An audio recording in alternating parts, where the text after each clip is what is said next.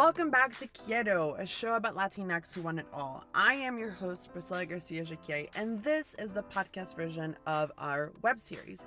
For the full experience of Quiero, please head on over to youtube.com slash Quiero the show. Thank you so much for stopping by. Your support means everything to us. So before we go on, make sure that you rate us on iTunes and leave a comment. All right, let's get into this week's episode.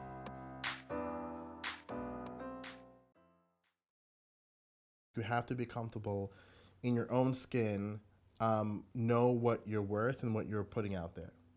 And I knew that, like, okay, there's a lot to learn, but I did know that if this person could do it, I could too.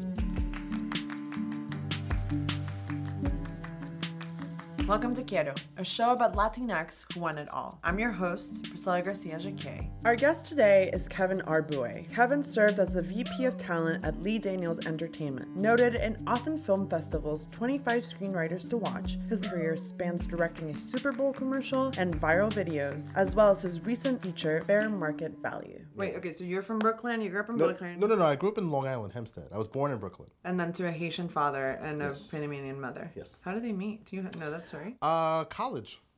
Yeah, they met in college. My dad came from Haiti and started studying, and she was Panama studying, and then they had, you know, they um, kind of like liked each other, and then my dad got in the mail that he was being drafted, and he was like, "Okay, you're going to Vietnam." And he was like, "Will you wait for me?" And she's like, "If you come back alive and with all your limbs, sure." He was there for quite a bit, and then he came back, and they got married. I'm just very curious about your household and the way that race was talked about, the way that background was talked about. How do you raise a black Hispanic kid? Um, well, I'm from the generation where just a lot of things are left unsaid. I grew up in, I mean, this has different connotations now, but, but I grew up in a very Cosby household where it was upper middle class. You know, they were both in the medical field. It wasn't that there was- there wasn't a lot of hugging. There was never, like, my dad never was like, I love you. But you felt it and you knew it. You know, um, I'm very different with my kids because it's a completely different generation. Um, for my mom, it's like, you know, she's from Panama where there was still kind of this unspoken um, caste system between, because she's, she's my skin color, whereas her best friend was much lighter, you know? Um, but they were still like, oh yeah, Panamanian, Panamanian. And then when she got to America, it was like, black girl. Right. And that was the first time I was like, I'm a what? What do you mean? Like, I'm Panamanian. It's like, no, you're a black girl. Look at the color of your skin. Um, and I think that happens a lot to like, you know, Dominicans and whoever. If you're dark, it just gets boiled down to black. Um, for me, with my Haitian side and my Panamanian side, I mean, they're so different. But I just kind of gravitated more to the, the, the Latin side and just like growing up, I was just friends with mostly uh, Latinos and Hispanics. So it was just something that was In Long Island, like there was a present community for you to inhabit. Yeah, um, I'm in Long Island. You have basically it's Irish, Italian, Haitian, Salvadorian, Puerto Rican. That's kind of like what inhabits Long Island. You're you're a writer. I know you. As, I have met you as a writer. You are very Yes. many things. You're a creator. You're a producer. You're a director. Right. You've been an actor in your life. Um, what is the inciting incident that led you into this business? Maybe it was my brother. He, you know, the whole family loved movies. Like that was a big thing. We watched a lot of movies. Um, but my brother is the one who went to film school. Obviously, it was highly discouraged in, in my family to do any type of uh, creative endeavors. I mean, they were like, "You got to be a lawyer. You better be a lawyer." But at a very early age, like I, I just knew, and I kind of. 15 was a big year for me, and that's kind of when I stopped thinking. Well, I started. No, excuse me. At 15, I started, I started thinking. The idea of someone being an atheist or agnostic was just unheard of. Right. I mean, everyone was religious, and I remember my religion teacher was talking about evolution, and I. It was the first time that I'm like, wait. I kind of thought we all knew these were stories, and it was clear that she was taking things literally and that's what made me go, wait a minute, are we all? Wait, so we all don't realize that these are like stories and not reality? Right. Noah's Ark is something you believe in? This is insanity. Um, and that is when I was like, okay, so now that I know that you guys are being serious this whole time, uh, I gotta like look into what this whole religion thing is about. And once I started doing that, I was like, well, I'm out. This is not for me. And then it was also, I want something different than most people, you know, which is also very hard to do in uh, Long Island because there's not many uh, professions that you can kind of, you know, choose from and Right. Right. And I remember when I started like telling people this is what I want to do, it's like saying I want to be an astronaut. It's the same level of uh So you saw your brother go to film school and you're like, "Th- I want this. yeah. I I want want to make movies. Yeah. Right. But you're self taught. Yes. So eventually you did not go to school.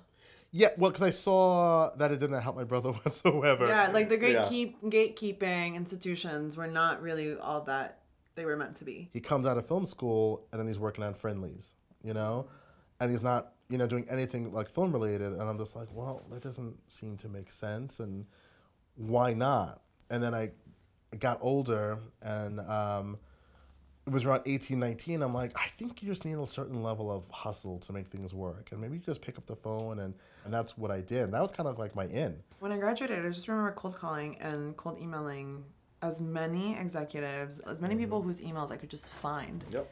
Turns out that people are really receptive to that. Yes. Way back in the day, New Line Cinema was pretty much run by Mike DeLuca. Right. And I, you know, I read, you know, the trades that he was gone. So, like, and I knew that, you know, you, there's like this level of disruption when someone's leaving. So I called, called, uh, cold called New Line Cinema. And I was like, hey, um, so I was, uh, you know, as you know, I was doing this deal with Mike DeLuca and he's gone now. Like, I don't want it to fall by the wayside. Who do I talk to now? And the receptionist was like, oh, I think you need Cale Boyter. So, okay, great. So they transfer me to Cale.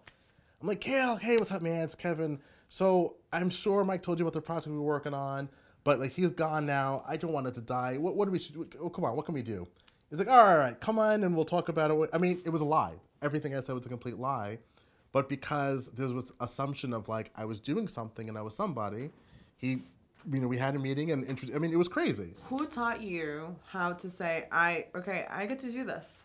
Like, I get to do this, I get to say I'm this person, and I'm just gonna, I mean, obviously, there's a lot of like fake it till you make it, which Yeah. goes a long way. Yeah, yeah. But, and you have to have a deep sense of self and knowing that you can and you will when that happens. I think if you kind of know who you are as a person, then I, I think that's the biggest thing. You know, is you have to be comfortable in your own skin, um, know what you're worth and what you're putting out there. And I knew that, like, okay, there's a lot to learn, but I did know that if this person could do it, I could do. And I think that's a lot of it is looking at kind of what's out there and going like, well, aside from, you know, if you're an absolute genius, that's one thing. But there's a lot of people working in this business that are not necessarily geniuses. And I'm like, why this person? And why not me? I am constantly amazed at people like Eric. Eric has such a great, fantastic sense of self. And I think, Mm-hmm. like, I was raised in a very strict household that was very, I mean, my parents are loving in their very own way, but they are, their standards are, whew, man, Yeah. you know? And I see someone like my own boyfriend who was, I think, in in her wisdom, I think his mom knew that like raising a black kid in Baltimore was hard enough. Like it was just gonna be hard enough for him. Mm. Right. So the house was a place where you are worth it and you matter and you're full of everything. Right. And as a result, like Eric has a much better sense of self and like worth than I ever that I'm, I strive to be like that. Yeah, and I, and I do think a lot comes from the family unit. I mean, I just had amazing parents, very similar. I mean, especially, I, I, I think sometimes people don't um, appreciate their parents until they're much older. But there was this, like, like, you know, 15, 16, 17, I'm like, oh my God, my dad is amazing. And he's the only human being I know that doesn't have a bad bone in his body. He's actually like the most amazing human being ever. Ever. Are your parents still married? Oh, yeah. Amazing. Yeah, yeah, yeah. So you started managing. Started, I started as a model agent first. Amazing. which was like and I, and Why and how? I saw in the paper that this modeling agency was looking for an office manager, and I go in there and I'm like, you know, like yeah, you know, I could do that, but I think I would be better, you know, booking the talent. I could talk to the people, whatever. And they were like, okay, we'll try it out. And then I started doing it, and it was like, and a lot of it was like, hey, look, we're a boutique agency. We can't call some of the bigger people. I'm like, why not? I'm like, well, you know, because, and, and this is back in like 99, you know, when it was really, it was just like Ford, Elite, Next, IMG. Those like the biggies. And I was like, no, but that's like, they'll, t- you know, that's them. And I'm like, well, I don't think that necessarily has to be. So let me call some of these people. Like they're open to it. Like just ask. and a lot ask. of people were just not asking. So they appreciated that. And at that point, I was just about getting single, and I was young, and I'm like being like a model booker, like it was like the most amazing thing in the world. And then like a year later, I'm like, this is the worst thing in the world. Like it was like soul crushing.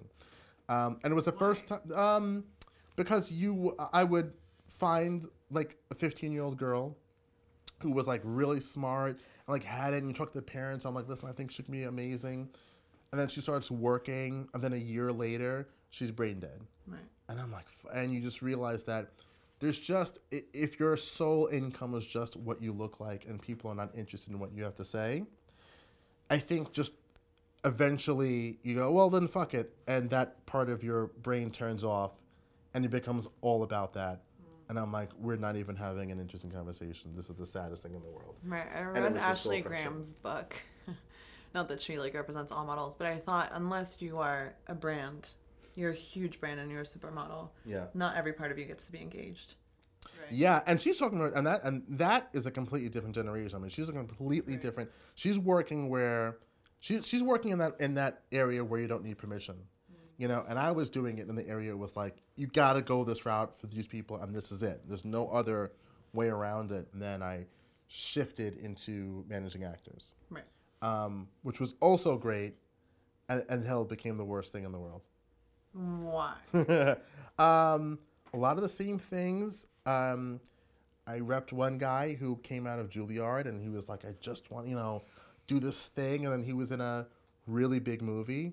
Um, and fast forward like five years later, he wouldn't even take a meeting with Ridley Scott or Ron Howard. And it was that moment where I spent like two weeks arranging travel for his dog because they were shooting something in Brazil. I'm like, get me the fuck out of here. He was, uh, you know, and now I love actors again, but like it made me hate actors. It really did. Right. It really made me hate actors. Um, what was the next step from that? Like you hate managing. Thank you for the lessons. Yes. What happens next? Uh, then I get into producing. Yeah. um, producing it really kind of levels the playing field because as smart as you think you are you can do this or that you can only get to a certain level with experience and like looking back like some of the first things to produce i'm like oh my god i'm the dumbest dude in the world like so many mistakes and there's so many things that you think What's the biggest be- one you've made? biggest mistake Yeah, that you can remember. Jesus Christ. Um, I think the f- the first big mistake, and I think a lot of young producers make, not being properly staffed. You can only be the most inexperienced person on set. You have to surround yourself with people who have done it a million times before. That's the biggest mistake. Is that like, okay, this is my first thing, and I get, I'm gonna get my friend to be the AD, and my friend to get this thing, my friend, and they're just as inexperienced. It's gonna be a disaster. It's to be a disaster, and whatever your budget is, it's to be blown because you don't you don't quite understand that there are certain positions that pay for themselves, like production managers and line producers. Their position pays for themselves because they're to get deals that you can't get. You know what I mean? Like a good production manager or line producer does not pay retail. And you don't know that in the beginning. Like you, like I need a certain lighting package, and you call the rental place, and they're like, "This is the quote," and you're like, "Okay, this is the quote." When you realize you start doing it, well, oh no, I want thirty percent off, and you'll get it. You know what I mean? And that thirty percent off just paid for that entire salary of the line producer. So you blew up because of a viral "I have a crush on Obama" Yeah. video. Yeah. I read somewhere that you found this on Craigslist. Uh, I answered an ad on Craigslist, and Your the guy whole was life like, is like answering ads and like cold calling. It and. Like, yeah, that's how It that's, is. that's the bit. Yeah. I, I became the vice president of Lee Daniels from Mandy. For, you know, it was like the version of Craigslist. That- oh. I mean, oh, yes. Yes. It wasn't like a so. It was literally answering an ad. I can't. bel yeah. And then what happened? It was the same thing. It's like he was looking for an office manager. Yeah. And I was like, hold up. Where was he in his career at the time? He. This is funny. He had just done Monsters Ball, so he was bigger than shit. yeah. Like it was crazy. Working for Lee Daniels was mind blowing because my whole half that career up until then has been boutique, boutique, boutique, boutique. Then I go to Lee Daniels, where you know it had been a huge movie. Uh, you know, Halle Berry had just won um, the Oscar, and it became like he could call anyone, and they'd pick up the phone. And because of that, I could call anyone and pick up the phone. How your calls get returned, I, I realize now, it really shows where you are in the business. Oh man, yeah. I It's think that everyone should work at an agency and learn that. And Yes. I feel I I am so much more empowered in my own career and my own like move making Mm-hmm. Because of that experience. Yeah. And it was like, I started Beatley Daniels and I'd call the biggest agent in CAA and it was like, hello, mm-hmm. what can I do for you? Mm-hmm. I mean, at the beck and call. And Lee would blow these guys, he would curse these people out and they'd call back for more. Like, it was crazy. I mean, it was so like, he was, Lee Daniels was a person who taught me that you can be a business person and a creative person. And I think Which that kind was, of shaped your life. yes, In the end, that is that is the lesson of your life. yes. You know, and it's always the most empowering thing about you in the room. I think, uh, yeah, it, it comes down to like, listen, I can talk about the script, I can do this thing, but I can tell you on the production side how certain things are going to work. Mm-hmm. You know, uh, I mean, talk about Does that get in the way when you're writing? no. Okay. I think it helps to a certain extent. If there's if if I'm writing something that I know for a fact I really want to direct this, then I'm gonna write for a certain budget, a certain thing. Like I'm just, I just think realistically, I could do this, and like I'm not trying to write you know Transformers ten. Agents, as you know, uh, and for to always talk about voice, like you'd have have a certain voice, and it took me a while to find that and be comfortable with it, because I, because you know. As you know, there will be certain people who will read even the script you like and be like, "This is fucking ridiculous." Like this guy's all over the place. Like this is, you know, because I don't. I'll do things on the page that make me laugh. Yeah. You know what I mean? Like, yeah, I mean you do you write you write for both things. You do write with the reader in mind, which I also think is such a big part of the kind of relationship that a reader can have with your script. right. I would think so, but there are some people who are like, "God damn, this is so overwritten. This is so." What is going on you here? And I'm like, yeah, like, yeah. that- that- that's kind of I think. I'm like, um, but then you know, listen, not everyone's for everyone. Yeah. Uh, you know, I I, re- I read about like people's reaction to you know Tarantino's script, you know, True Romance. Like this is horrible. Like people hated it. He didn't change any words. It was just you know like Lawrence Bender read and was like, oh, I like this. You have one of the best work ethics I've ever kind of encountered in an artist. Yeah, I do. I mean, I, to me, it's always like you were very, you know, the executive world, and so you have amazing email etiquette. And you like, I mean, all your deadlines and like, but I do wonder where that came from and like who taught you that, or if you've always been that way. Your dad. Yeah, uh, and again, unspoken, but like, if you have a father that is so responsible mm. and like such a good person, like, you see it enough, you realize like, oh, okay, you gotta, you gotta be decent in this mm. world. And it's interesting, like my son, who's 18, like, the difference again generations. Like I sat down and talked to him about a lot of this stuff. You know what I mm. mean? At a young age, and he gets it to like a whole nother level, a whole nother level. But he's also like my son is like he was he has it in both hands. He's very very smart, talented, and a hustler, and he's ridiculously good looking. And he kind of like puts these like things together, and he just you know what I mean like. People so like that can't be stopped. it, he, my son will not be stopped.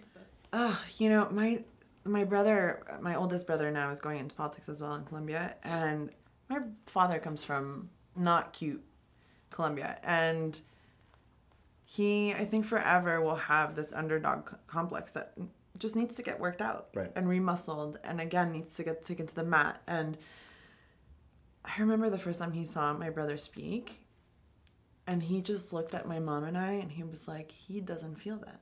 Like my brother mm. just walks into a room and knows he can own it. Right. That weight is never on him, and I thought that is generation. big time. I that is so, and you know, because my if anything, my dad does not. He's non very non confrontational, um, to a fault. I think. 'cause I think it leads to bad things. You know, at times, where it's just generation like. So I don't have that thing. You know what I mean? I confront, confront, confront, confront. I think people understand that it's not out of malice or ridiculous. It's just like. I'm just kind of like "Ah, it's just fucking real. Like you know, just, you have to take in some sort of context. You know what I mean? I think, um, especially as artists and creators, now we're feeling like the um, there is uh, forget political correctness. There's a stifling of certain things and certain ideas where it's like you know I had a friend who um, was the you know co-creator of that show Confederate and on and HBO, and he got so much shit, and it was like guys, can you just wait to see like holds up? Like, why are you judging? You have you haven't read it. You don't understand really the nuance of it. But it's like the optics. It just sounded bad. So people attacked this, these two black people. You know what I mean? Like not realizing and like essentially kind of like killed the show from these two black creators because it just sounded kind of bad. That's a problem. That is a big, big problem.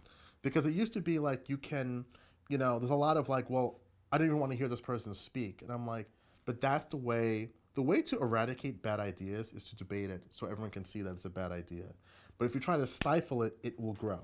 Yeah, I think I, I agree with you on this, but I, I think that the point is that for such a long time, there was only one part of the group that got stifled, and then the other Right. part got just like a free card to go and run around Mm-hmm. until like the other side gets to make the same argument that you're trying to make as from the from the position of power.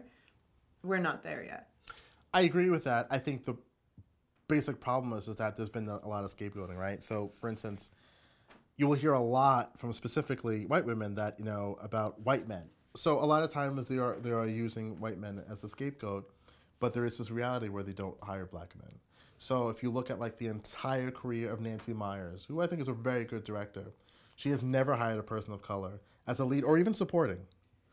Saint my one of my favorite directors, Nicole Holofcener. You know, once her first movie, never again. It happens a lot, right?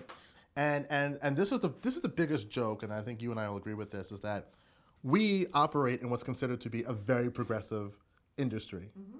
And it, for me, like it's the most racist industry ever. And this is just the reality.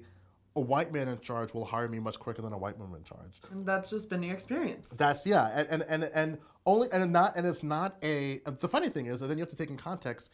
It's usually not a conscious choice. It's usually just you hire people who you hang out with, and it just so happens that white white women in progressive just don't hang out with black men. When you are um, filling your own crew, Mm-hmm. is that is race something that you consciously think about? Yes, I do believe you have to create opportunity for certain people so it becomes easier for them next time. So like my last, you know, film where you know it was a, a female lesbian AD, or and then like a Japanese DP, and then a black second AD, and then Jack- you know, so it's very, very, very mixed. And I do do that consciously, and you know, I, I, I'm sorry, some people like, well, that's not fair. So you look for the best person. And I'm like, no, that's just you say that because just that's they've had all the opportunity forever. Um, but I feel like I have to make sure, you know, that this person who has uh, aspirations of being an AD, she can be an AD, and then grow and grow that out because now she's a kick-ass AD, and she's hired other people. You know what I mean? Like, and so I am all about like, I want, I do want great, obviously, but you just got to give a certain opportunity so it can grow. Of course. Yeah. And develop skill. Yes. Give the opportunity to develop skill. Because there's nothing more uncomfortable as because a lot of times where like being the only such and such sucks. Yes. I- I can't stand going into a set or this whatever and I'm the only black dude. And I'm like, what the fuck? You got to do better. You got to you, you do have to and make it's so easy to do better. It's just about extending just a little bit outside of the circle that you've just always surrounded yourself with. Mm-hmm. Um, you're writing full time now. Yes. Like your focus, you have you have claimed this writing life, and you will, you're gonna do it. What Yeah. does that look like? I think you have to be a pragmatist and you have to be realistic and you have to be patient. Um, patience is probably the hardest thing to have because you feel like you're kind of at a certain level and you're like, guys, come on, let's go. But you start to realize that other people have different priorities, so you're going to have to slow it down and go, it's going to happen when it happens. It- can be frustrating, and especially, I think, when you have a, a family. Eh, You know, it would be a lot. If I was a single person, I'd be pretty content, you know, because I make enough where it's like, oh, that's, you know, I'm, I'm good. I can travel, I can do whatever. But I live in New York, and it's a family of five you know? So there's always that like oh jesus christ because i mean if you are in this business you're a freelancer. It doesn't matter how much money you make you freelance you know? And you don't know when the next job's going to come. So you're constantly kind of terrified like what is you know what i mean? But i mm-hmm. think you have to calm down. But yeah it's tough when you see people who sell their thing at 21 years old to 22 and i'm like you know if, if you're like a damien chazelle who's just it's it's really like you got to be kidding me you got to be kidding me and you try to hold on to the stories of people who make it later in life i mean morgan freeman like his first big role, he was 51. I mean, I don't know how you continue going that long without. I mean, that's difficult. I mean, I'm 40 now, right? Um, but And you've been a father for I've been a father since I was 22 years old. I have an Right. 18 year old son. like you know, no longer remember what it is to not have a child. I don't. It is. It's been part of it, um, and it's weird because you know last year, you know I was voted one of the top 25 screenwriters to watch for that year, and I'm like, wow, that's great. You know what I mean? And I had this assumption, okay, well now this is a major magazine, and it's, and it's this. It doesn't get more validating than that, and it was like cricket, cricket, cricket, and I'm like, really? Like what is what else needs to happen? You know?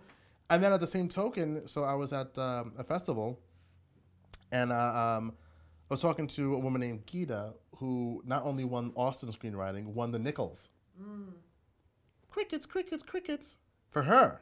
And I'm like, okay, well then there's you know, that right there just tells you it gives you some perspective. That is not just me. It just happens, and it's it's just weird, you know. I think what also is difficult is that when people see me, they want, especially back in the past when I started writing, they wanted a certain type of story. Coming from you. Yes, Yeah. and when I tell you that, when I say like, I really love Mike Nichols and Nora Ephron, they're like, but we don't want that type of black guy. Could you be the black guy that does Boys in the Hood too, and not? You wrote one of my favorite screenplays I have ever read. Ugh. This screenplay is like, I mean, for those who will see it soon enough, it's a mix of like Tomb Raider and Kill Bill mixed with Boys in the Hood, and then also some weird Japanese horror film. I mean, all in one, and it is Yeah. so captivating and funny, and it just moves. And then you realize, why doesn't this happen all the time? Yeah. Right? That's that's the difficulty, and, and you know you, you need to convince someone like, hey, look, this is something. I think people are getting it now because just box office it becomes undeniable. Um, what what's the next step? Like, what are you looking for forward to? Well, so I wrote a a, a, pilot uh, with uh, Alex Danelaris, um, and that is amazing because I mean he, that is a great example of someone um, with a certain amount of clout taking a chance on someone else. That's a huge example.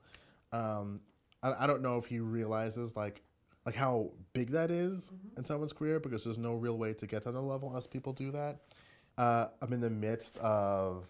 Uh, attaching an actor to a, a film that I'm gonna be co-directing. Like I was supposed to like just kind of brush up this script that came to me and ended up doing a page one rewrite, like completely new script. Um, it's being produced by Shannon McIntosh. Amazing. I did, so I did make a conscious choice um, to work with women years ago. I They're was awesome. uh, I was at an agency, uh, one of the big ones. I wrote uh, this pilot, and the TV agent was like, "I love this, but you gotta change the woman to a man, because no one's making shows for women." And I was like, "Peace." Uh, yeah, yeah, it was fucking ridiculous. Um, so I, Also, like so incorrect. I know. I mean, like really, It's it's not even- like financially, Yeah, like it's, incorrect. It's, it's like a ba- it was like a weird thing to say. It's based on nothing, you know. Like it's just weird, weird thing to say. But I was like, okay, I gotta get out of here because like if you're saying shit about like women, you're gonna be saying shit about black people or whatever. It's not. How often is it just this one, you know, marginalized group that you have a, th- you know what I mean? So I was like, let me get out of here. Um, so then I just wrote everything starring women. Every, I mean, everything was starring women. Everything, everything. Um, and then I just, you know, a certain producer I wanted to work with, and I'm like, who's Tarantino's producer? I'm like, ooh, Shannon McIntosh, you know. And um, I was at this festival. I had a movie in a festival, and I saw that she was one of the speakers. So I was like, okay, computer. I got her email address, and I wrote her an email, and she wrote back, and she's like, yeah, let's meet, meet up after the panel. So we met, you know, that night, and we talked for like an hour. Um, and she's like, okay, well, send me your script in this movie, whatever. And I was like, sure. And I sent her the script. She called me like a week later. And she's like, yeah, so I read your script. And, you know, when you talk to a lot of people, there's a certain, there's a very similar conversations you have. You expect to hear certain things. And I, and, you know, I definitely expected to hear like, so yeah, you know, I, I kind of like what you wrote, but, you know, I'm busy right now and, you know, kind of keep me in mind for whatever. And that's what I expected to hear. But instead, she was like, so let's do this movie. And I'm like, what? She's like, yeah, let's do it. I'm like, that's fucking crazy. Yeah. So, I mean, she's great. I mean, like, so she has this new movie with Tarantino now that she just got Leonardo DiCaprio to star. which is not so. What is the what is the hardship that you went through that you carry through today? I don't know about hardships. I'll just say that I think owning your mistakes is very big. And I, and I talk to a lot of people when they tell a story of something that a production that went bad or this script or this didn't sell or whatever it is, and it's always someone else's fault. And every flag goes off when I hear that. Like it's always someone else's fault. Always. Like it's never because of the shit you did. Yeah. And I can very easily look back on my film- filmography and be like, this fucked up because of this, because I did this, Right. or I did fucked up here, and you know, very, very easily. I mean, like, there is one project that I, I, I wrote where the script was like, people got so excited about the script, um, and the actors kind of like gave their all, but what I was trying to do was the wrong tone completely. But it's like you gotta just own that stuff because it's the only way you can get better. It's the only way. And I love, and and then it gets to a point where it's like adversity, and that's why, like, not politically, but like, you know, I'm someone who was a parent and has kids, so I recognize how important it is that they do overcome adversity, and so much of what's going on is trying to uh, deter adverse situations. I'm like, no, but we need those. Those I'm just huge. reading Brene Brown, and her whole thing is about that. That in the way, it's all about belonging. Like the whole book Mm-hmm. is about belonging, and it's the idea that we have protected ourselves so much from the hardships of life that we end up doing the biggest one to ourselves Right. because now we're secluded and we are lonelier than ever which is Right. the biggest heartbreak in life is Mm-hmm. loneliness in that way But yeah, like overcoming adversity is the only way you'll know how you'll react and and and pivot. How many people do we know that they have a certain plan, and as we know, things shift outside we know world, and they can't pivot, they can't shift, they can't make that th- you know that change you know to go to a, a better place because they've just never had to overcome certain adversity. It's a disaster. kevin i am so so grateful that you're here I th- uh, thank you for inviting. This is this is great. I- I love this. I just, you know, I think I've been very, very inspired by your writing and your work ethic and the way that you show up in a room. And I'm grateful that I get to share it with everyone else. So thank you for being here. Thank you, Priscilla.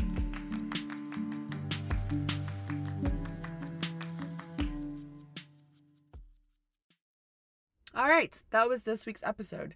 Thank you so much for listening. If you haven't done so already, make sure you subscribe to this podcast, rate, and leave us a comment. Again, for the full experience of Quiero, make sure you head on over to youtube.com slash Quiero the show. Subscribe to our channel. We thank you so much for your support and see you next week.